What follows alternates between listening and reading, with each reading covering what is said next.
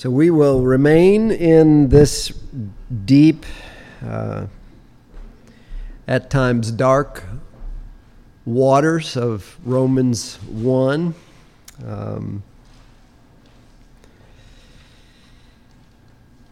And this morning will be much like the past, I hope, which is just be a good old Bible study. I think that nothing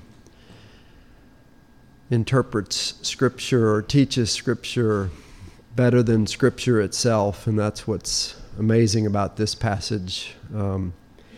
As you begin to really work your way through this text and the text that it invokes from other places throughout the Bible.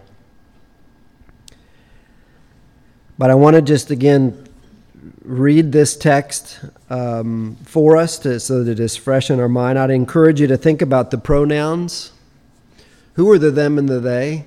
We've talked a lot about that, but it's important to ask that question in the context of what Paul is doing with this letter and whom he's writing it to, but then who's he writing it about? That's key here. I'd also encourage you to just look at the kind of cause and effect and consequence that you see through this passage as you've heard it over and over again.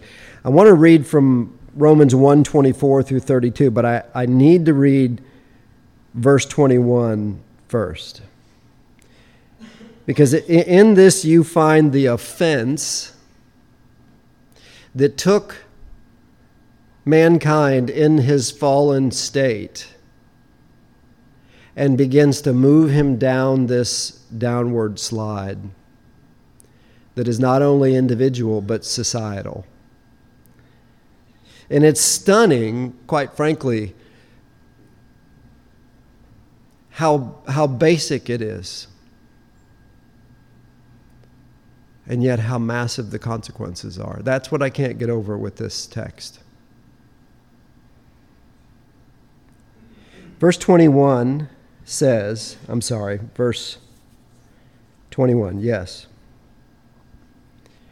Here comes the indictment, preceded by "so they are without excuse," you see.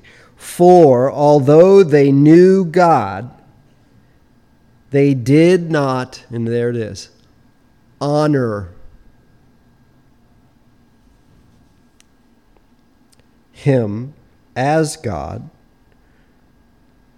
or, comes number 2, give thanks. And at the bottom of this passage that we're about to read, you will see a word translated heartless. Literally heartless. We are literally called to be honoring God and thanking God for every waking moment that we enjoy in life. And if we refuse to honor God and thank God, God simply gives us over to what? A heartless, thankless heart. And you're going to see that all the way through this text this morning in particular as we look at some of the words that Paul used and peel into them a little bit with the help of Kenneth Wuest. But let me just read for us this passage from Romans 1:24 through 32. And if I get off on a text that I haven't told you where I'm going, please, because my wife was kind enough to let me know about that. Verse 24, therefore God gave them up in the lusts of their hearts to impurity, to the dishonoring of their bodies among themselves, because they exchanged the truth about God for a lie, and here it comes, worshiped and served the creature rather than the Creator, who is blessed forever. Amen. And I thought about that passage as we've taught it, but how many different ways are we either or tempted mightily into trusting the creation and the created and man, when we ought to be turning to God and trusting in Him and His sovereign purpose for whatever circumstances we might find ourselves in. And I know just in this small little group, they are quite varied. Some are quite heavy. right? Verse 26, for this reason, here comes number two, God gave them up to dishonorable passions, for their women exchanged natural relations. Remember, the natural heart and mind of the woman is to nurture children. They gave up those natural relations with women and were consumed with passion for one another.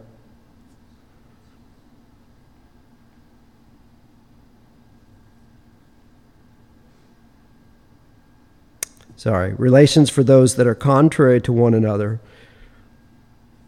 Can't seem to stay on my line here.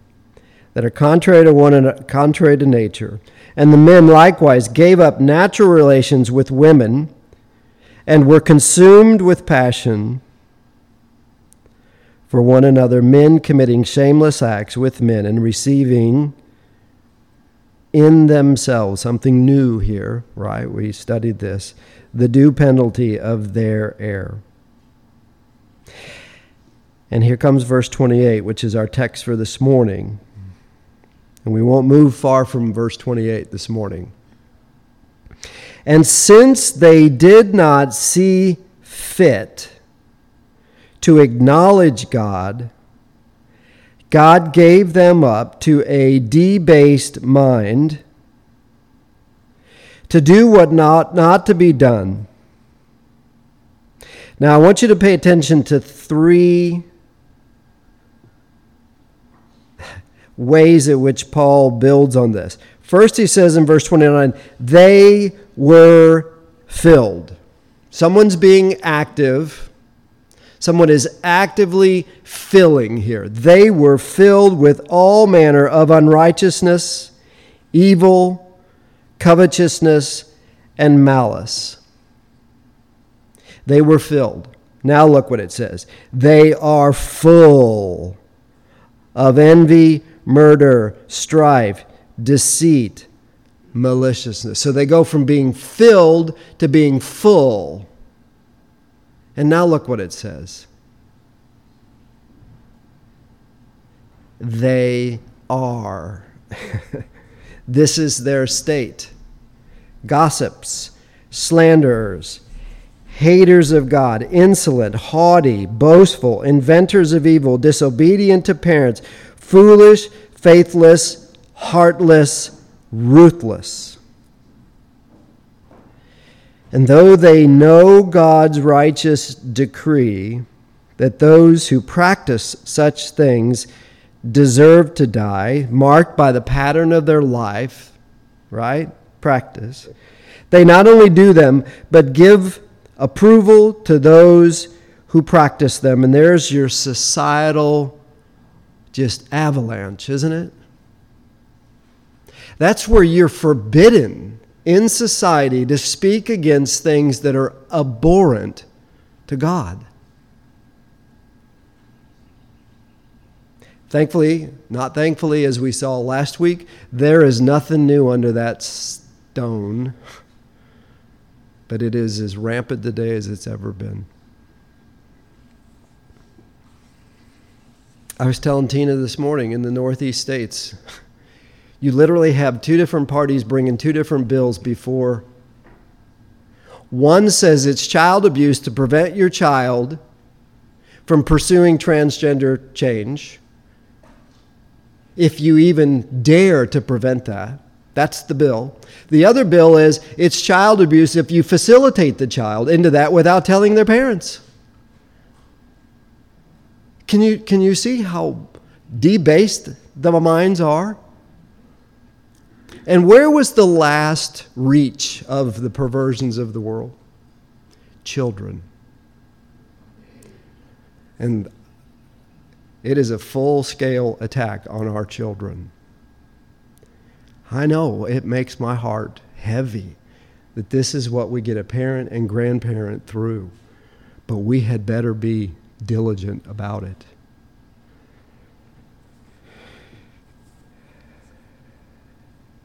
They not only do them, but give approval to those who practice them. There's three things that we've seen in this study so far. The holiness of God. And I grow more and more in my appreciation for the Puritans. The sarcastic word that they were given, the Puritans, right? That's the word. It wasn't an endearing term. It was a term used for the entire group of faithful pastors who were beautifully aware of the holiness of God and taught it beautifully. And consequently, as you become more and more looking into the face of the holiness of God, you become more and more aware of what? This passage should reveal to us just how sinful we are in the daily course of life. And that kind of hit me this week, right? How different do we really look in the recesses of our hearts and minds than the world we live in?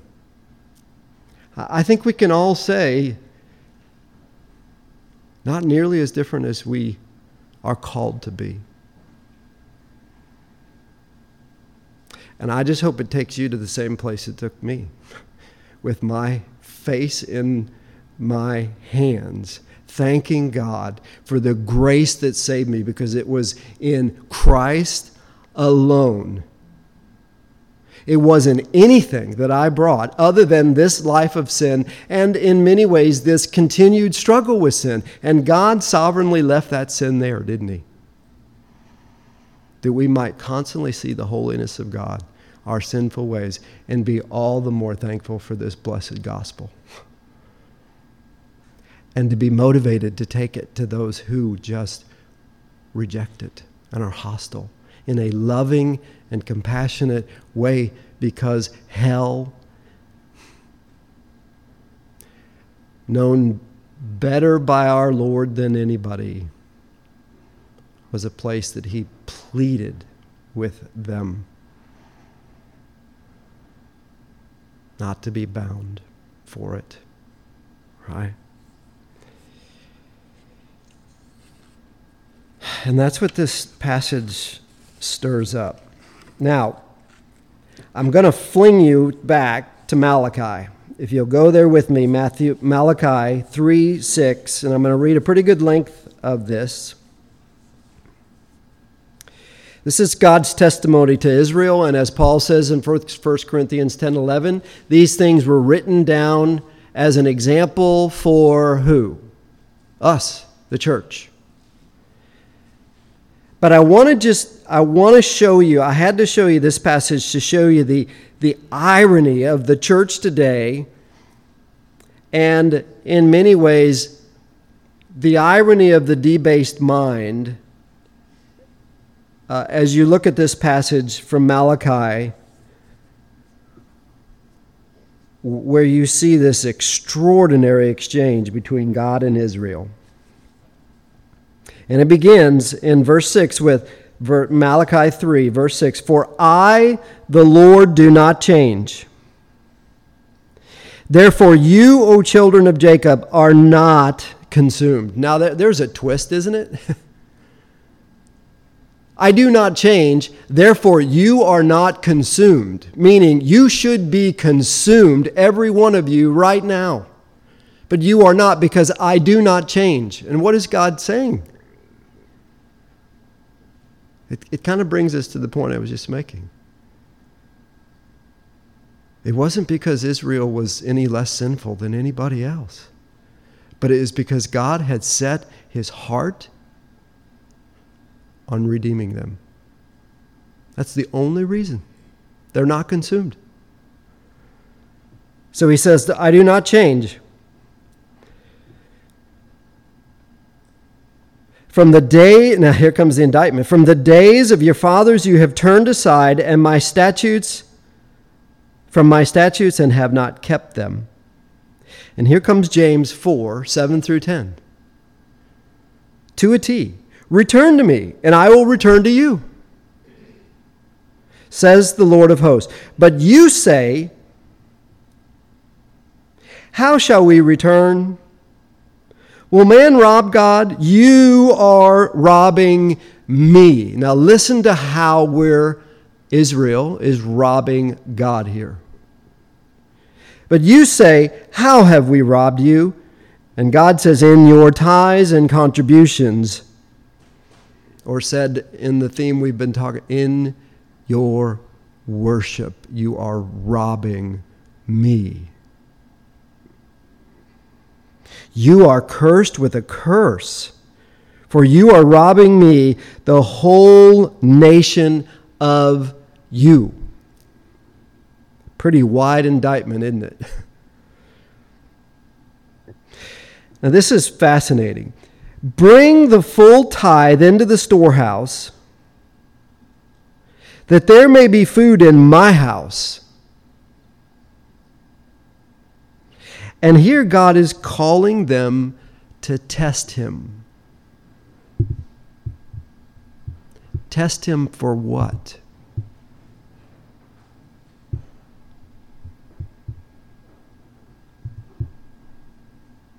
And thereby put me to the test,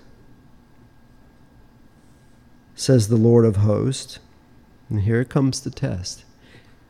If I will not open the windows of heaven for you, and pour down for you a blessing until there is no more need. He's saying, bring it. Test my mercy. Obey my command to come to me, and I will come to you. Draw near to me, I will draw near to you. And just as in James, the blessings flow through repentance there. Test me. See if I'm faithful to what I say I will do. That's what he's saying. But here his emphasis is mercy.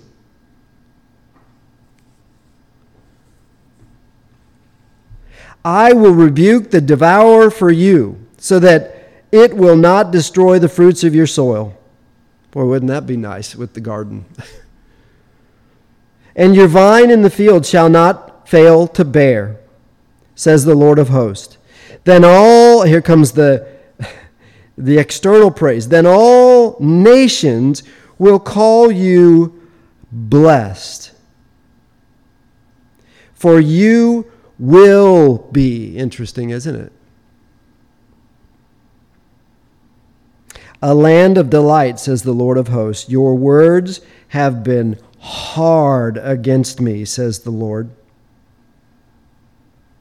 Test me.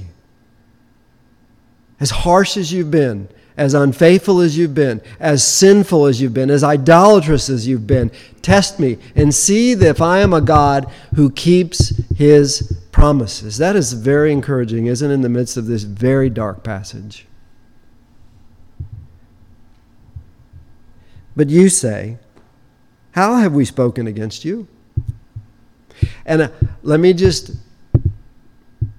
speak with my brothers and sisters. This is where we tend to say, why me, God? What did I do to what? Deserve this.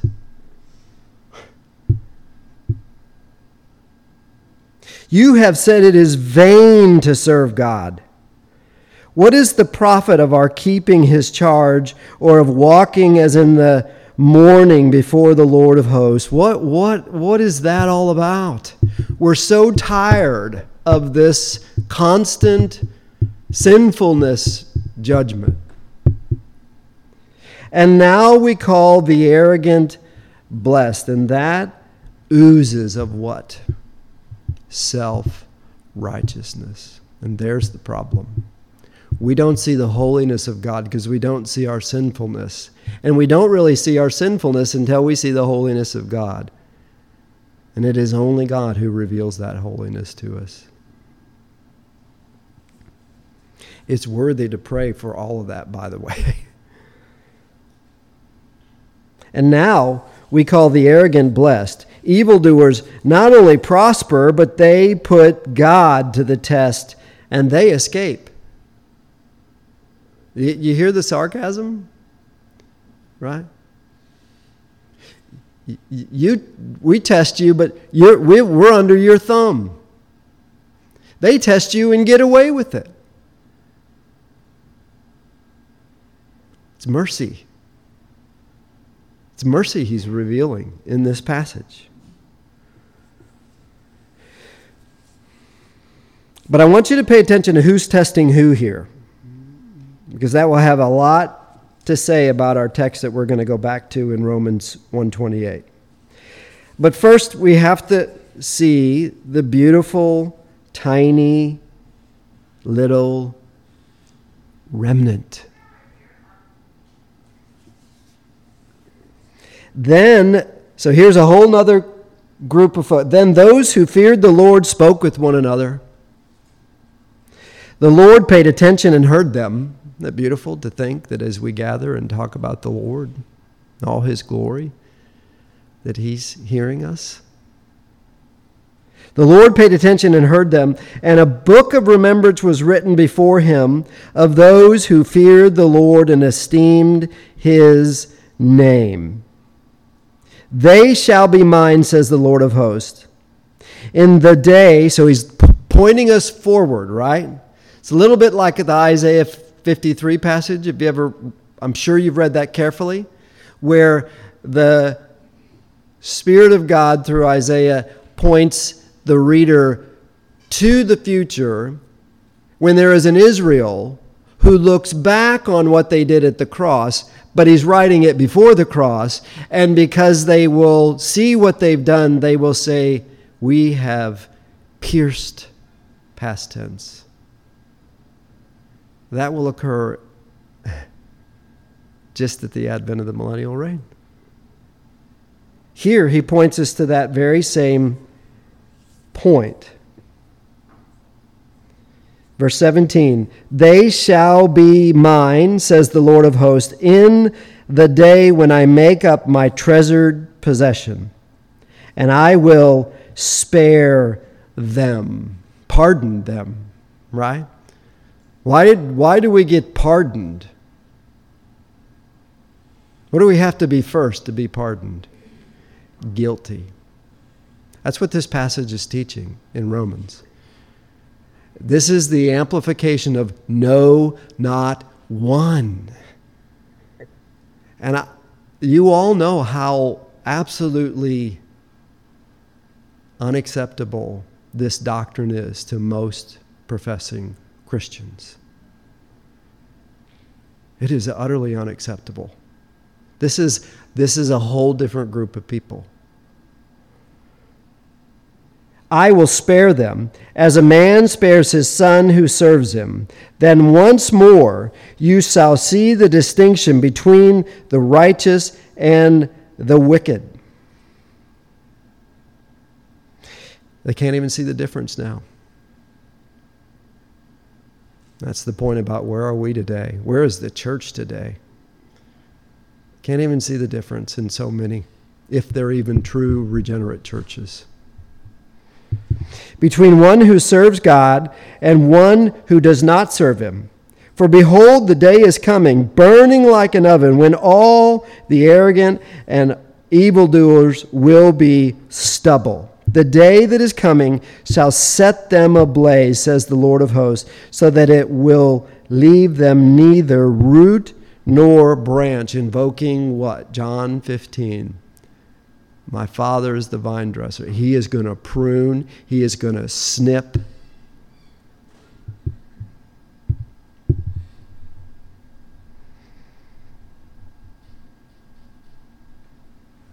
But for you who fear my name, here comes the comfort. The Son of Righteousness shall rise with the healing in its wings.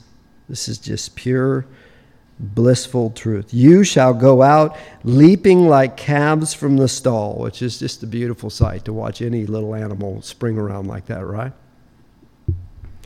And you shall tread down the wicked. For they will be ashes under the soles of your feet on the day when I act, says the Lord of hosts.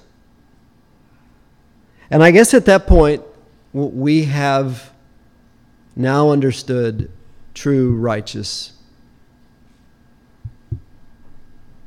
anger. I don't know. Remember the law of my servant Moses, the statutes and rules that I commanded him, the 10 Commandments, and the commandment to teach your children's children these things. Why? To protect the children from the very thing they're confronted with in their grade schools. At Horeb for all Israel, behold, I will send you Elijah. And here's the beautiful prophecy of John the Baptist that John David talked about 2 weeks ago. Before the great and awesome day of the Lord, and here comes the reversal to the heartless people that Paul talks about in Romans 1:31. And he will turn the hearts of fathers to their children, and the hearts of children to their fathers, lest I come and strike the land with a decree of utter destruction. And we're just going to take a little bit of time this morning and ease into a couple of the words that I think just shape this entire section of Scripture.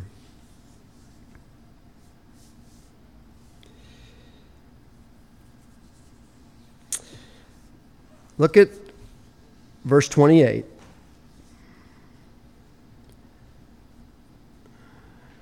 And since they did not see, pay attention to this word, fit.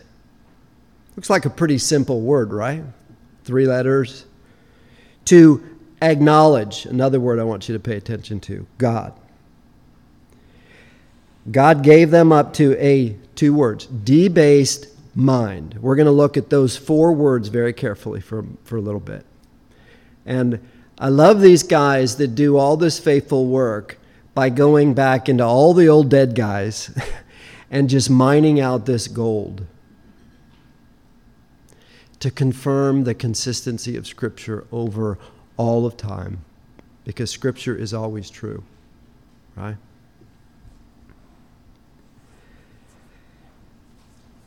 Let's look at this word fit. Dokimazo. Kenneth Wuest, wonderful work, expanded translation, word studies to drive that expanded translations. If you can get a hold of them, get them in print. And I think you'll see why when you see how he, with the help of all those, that cloud of old dead guys, helps us see what is packed into this little word fit.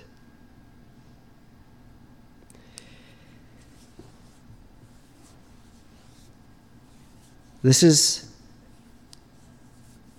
the expanded meaning of dokimazo, fit. To put to the test for the purpose of approving and finding that the person tested meets the specification prescribed. Now, at this point, you think this is God testing man. I want you to hear this. This is man testing God. Here is the problem.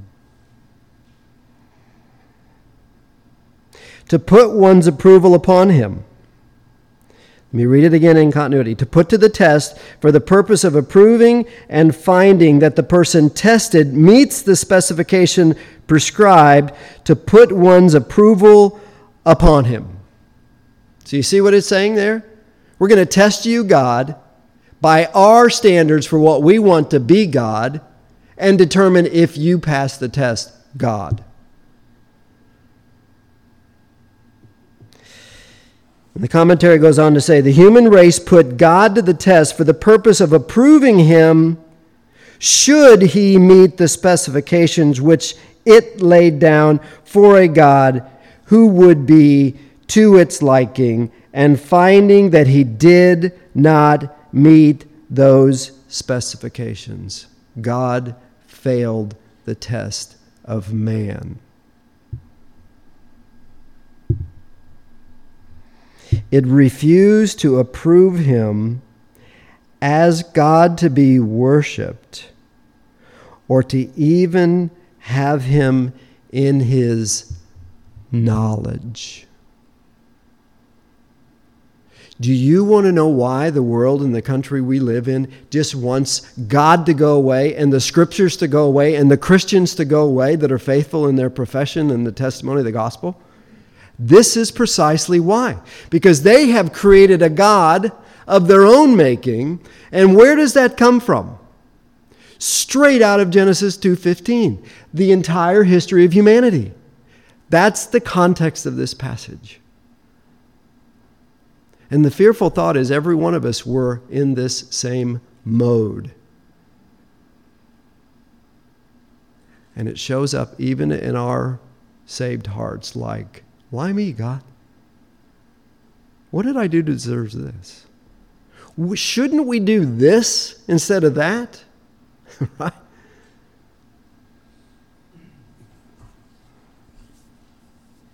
Next word, acknowledge.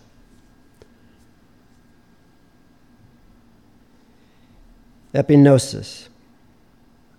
Very simply put, full and precise knowledge.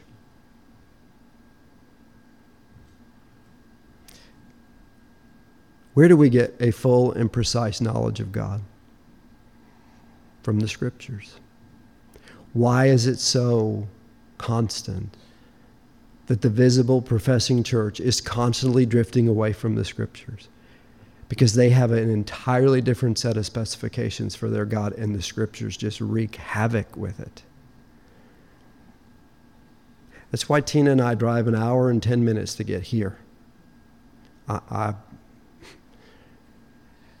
There is so much loose and fast with God's Word, it makes you want to just run to the Scriptures and be discerning, as we'll see. Full and precise knowledge. Robertson, 1800-ish, says this. They had a dim memory that was a caricature of God. Caricature is a mocking or wicked interpretation of who that God is in this case. And when you read this and you study this, you just see that society is just rampant with this, which tells us what? We are deep, deep, deep in this abandoning wrath of God. You cannot deny it. If you step outside your door or you have a television that comes into your house, right? So we look at the second half of verse 28. And we see that God gave, because of all that, God gave them up to a debased mind to do what ought not to be done. It goes against every bit of our conscience, every bit of what we know, every bit that's natural, right? That's what we see here with this debased mind. But there's more about this debased mind. Adakimos, and this is what it means, not standing the test, not approved. This is God saying, you test me, I failed your test, I'm going to turn you over to a mind that cannot even be tested.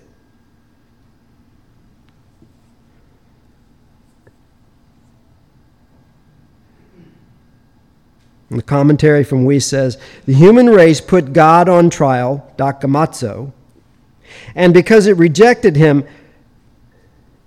after trial, God gives humanity to a trialless mind, one incapable of discharging the functions of a mind with respect to the things of salvation.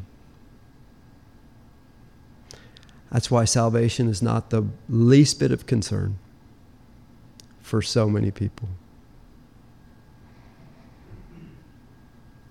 Another kind of 17th, 18th century guy that Wuest quotes.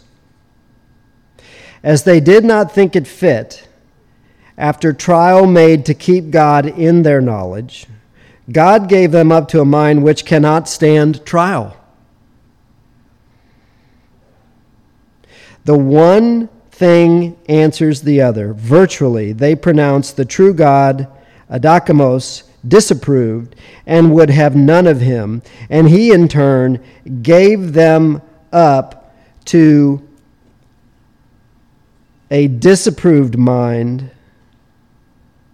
a mind which is no mind and cannot discharge the functions of one as it was created, a mind in which the divine distinctions of right and wrong are confused and lost. That's why we see that's why we can look at these things and say, you've got to be kidding me. How can they think like that? Well, now you know where to go. That's how they can think like that. Their minds have been judicially abandoned by God and turned over to a mind that can't even function right.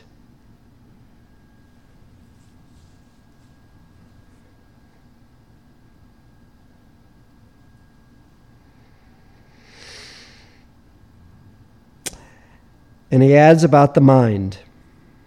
It's not just the brain he's talking about. It's the conscience. So what do we have at the end of this passage? A person whose conscience has been completely seared, but still functioning in this world. And in many ways, functioning at capacities that we ought to be very prayerful about. Right?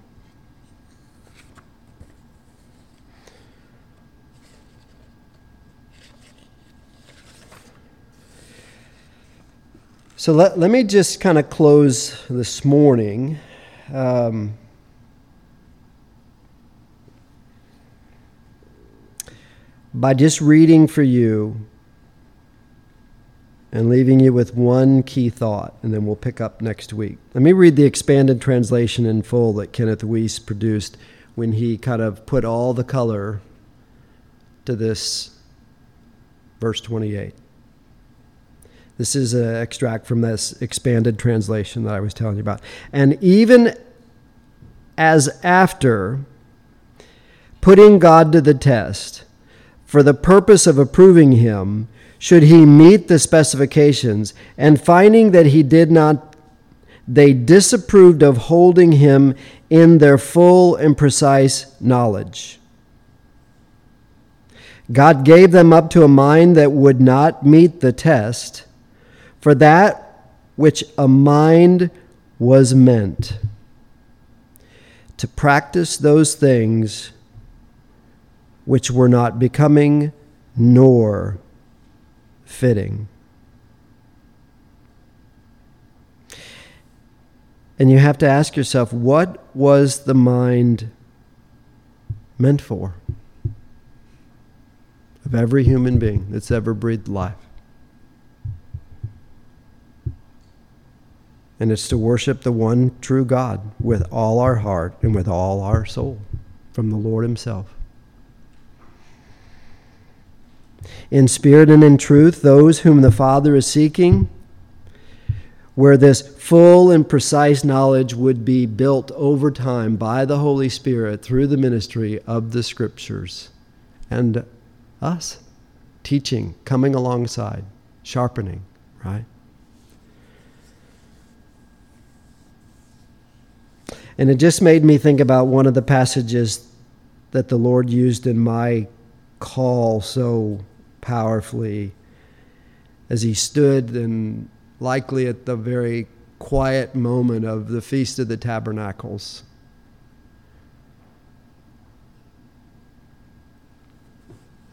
The ceremony where they bring the water very quietly and very, drama. And you know what it's like when you have a massive crowd of people that are just dead quiet, right? It's kind of an intense feeling. Well, that's what's going on, very likely, at this point when we read this about John's encounter during the Feast of the Tabernacles in John 7:37-38. On the last day of the feast, the great day, Jesus stood up and cried out, If anyone thirsts, and I mean anyone, let him come to me and drink. Christ alone. Whoever believes in me, pre-existing condition, right? As the scripture has said, out of his heart will flow rivers of living water. And over time of our Christian life, as we pursue God and we pursue the work of the Holy Spirit and we pursue the scriptures, believed, we build on this ever fuller, ever more precise knowledge of God. Not this wide and loose and fast God, right? Tina and I sat in front of a pastor who would literally say, just figure out what the Bible means to you. I mean, talk about inviting people into this very passage, warning them, just whatever it means to you, right?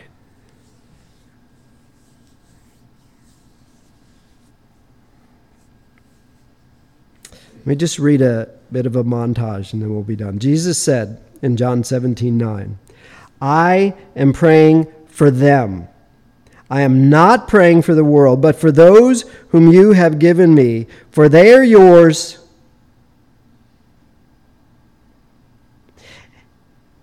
And there's that great exchange from Colossians 1:13, from the domain of darkness, right, to the kingdom of heaven. And that world that Jesus won't even pray for, all of a sudden shows up in Psalm 66, verse 4. All the earth worships you and sings praises to you. They sing praises to your name, as we will this morning. Right? Isaiah 66:23 says, from new moon to new moon, very timely right now, and from Sabbath to Sabbath, all flesh shall come to worship before me, declares the Lord. Philippians 2:10, and we'll close there. So that at the name of Jesus, for my name's sake, says Jesus. That's what this is all about. Every knee should bow in heaven and on earth and under earth, and every tongue will confess that Jesus Christ is Lord, to the glory of God the Father. And this is the wonderful closing thought. The only reason we will enjoy eternity with our triune God is because the triune God, the Father, chose to glorify the Son by taking him to the cross to redeem an utterly undeserved people and making them their family for eternity. And that is the beneficiaries that we are, to utterly undeserved, if you truly believe the scriptures. It's just stunning, right? So we'll close there, and then we will make a transition towards the rest of this passage in the subsequent Sundays. So thank you guys.